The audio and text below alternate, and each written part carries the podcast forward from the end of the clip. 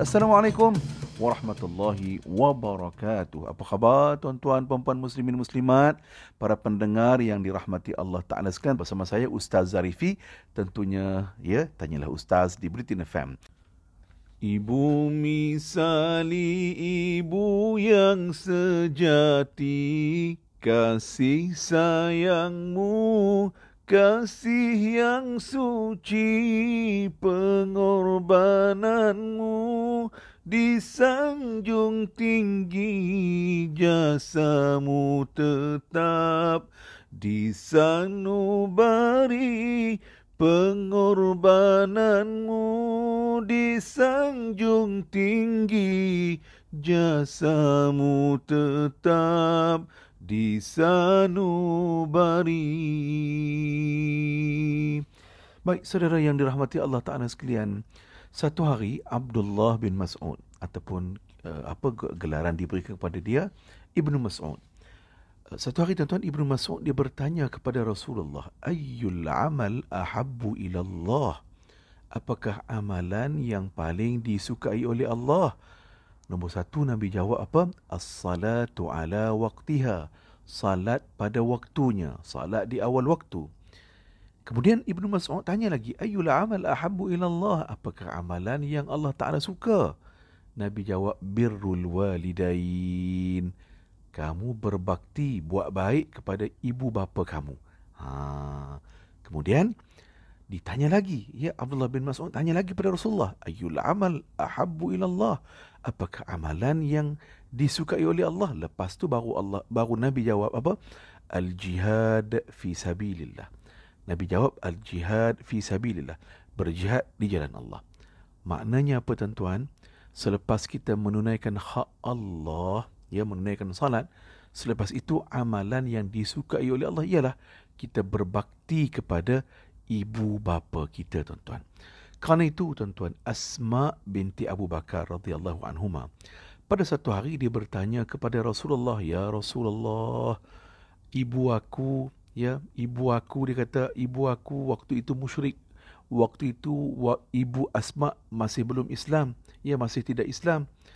Ibunya datang kepada Asma dan dia ialah dengan anak kan dia nak berbaik-baik dengan anak kan nak bermanja dengan anak ya nak hubungkan silaturahim dengan anak. Jadi Asma binti Abu Bakar dia tanya kepada Rasulullah adakah boleh untuk aku menjalinkan hubungan dengan ibu aku ini? Tuan-tuan Rasulullah jawab apa? Naam siliha. Ya boleh. Sambungkanlah silaturahim dengan ibu kamu tu. Hadis riwayat Imam Al-Bukhari. Maknanya tuan-tuan, ibu Asma ni bernama Qutailah binti Abdul Uzza. Maknanya walaupun ibu ataupun ayah berlainan agama, ya, walaupun ibu dan ayah contohnya masih belum Islam, kita Islam, kita wajib taat, kita wajib buat baik, kita wajib berkhidmat kepada mak dan ayah kita itu walaupun ya walaupun mak dan ayah berbeza agama. Kerana dalam Al-Quran Allah Taala berfirman surah Luqman ayat nombor 15.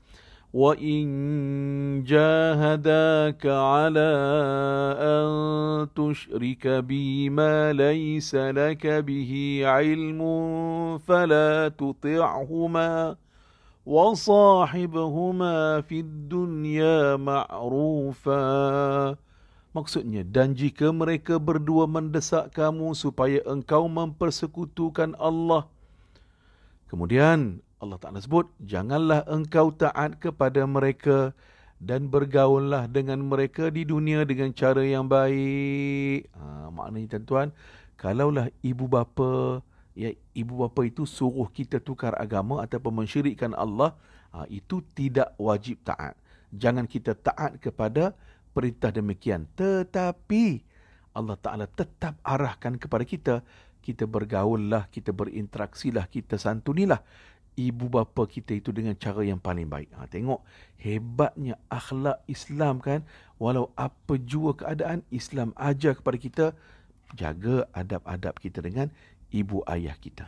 اللهم صل على سيدنا محمد النبي الأمي وعلى آله وعلى آله وصحبه وسلم وعلى آله وصحبه وسلم Saya nak membaca satu catatan daripada Imam Hasanul Basri. Uh, beliau telah mencatatkan pada zaman dahulu ada seorang lelaki ini dia ketika mana dia bertawaf di Baitullah, ya dia tawaf dia tawaf tu sambil dia kendong ataupun dia dukung mak dia. Ha, kan dia dukung mak dia, kendong mak dia ketika mana sambil dia bertawaf di Baitullah. Kebetulan pada waktu itu ada Abdullah bin Umar radhiyallahu anhuma.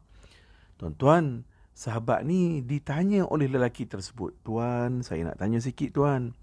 Saya ni saya telah kendong, saya dukung mak saya ketika mana nak bertawaf, saya dukung mak saya.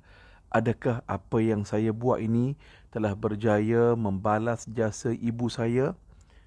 Tuan-tuan, apa jawab Ibnu Omar? Dia kata, Tuan, apa yang Tuan buat ni bagus. Tetapi apa yang Tuan buat masih tidak dapat membayar jasa ibu kamu walau sekadar sehela nafas saat dia melahirkan kamu. Ya Allah, tuan-tuan ya, kisah ini jadi pengajaran kepada kita lah. Maknanya, ya, maknanya kita ni mesti sedaya mungkin untuk berusaha kita nak balas jasa mak kita. Kita nak balas jasa ayah yang membesarkan kita. Tuan-tuan, jangan lupa ya, kedua-dua itu, ya, ibu dan ayah itu merupakan pintu syurga bagi kita. Ayas bin Muawiyah apabila salah seorang ibu ataupun ayahnya meninggal dunia, dia menangis betul-betul. Dia menangis sungguh. Orang tanya kepada dia, kenapa kamu menangis? Dia kata, sebelum ini aku ada dua pintu syurga. Pintu ibu dan pintu ayah. Tapi sekarang ini apabila salah seorang meninggal dunia, yang tertinggal, yang baki kepada aku, hanyalah satu pintu syurga saja. Tuan-tuan, mari kita berkhidmat pada mak dan ayah kita ya. Ya, selagi mana belum terlewat, jom ya kita buat perkara ini kerana ini merupakan amanah dari agama.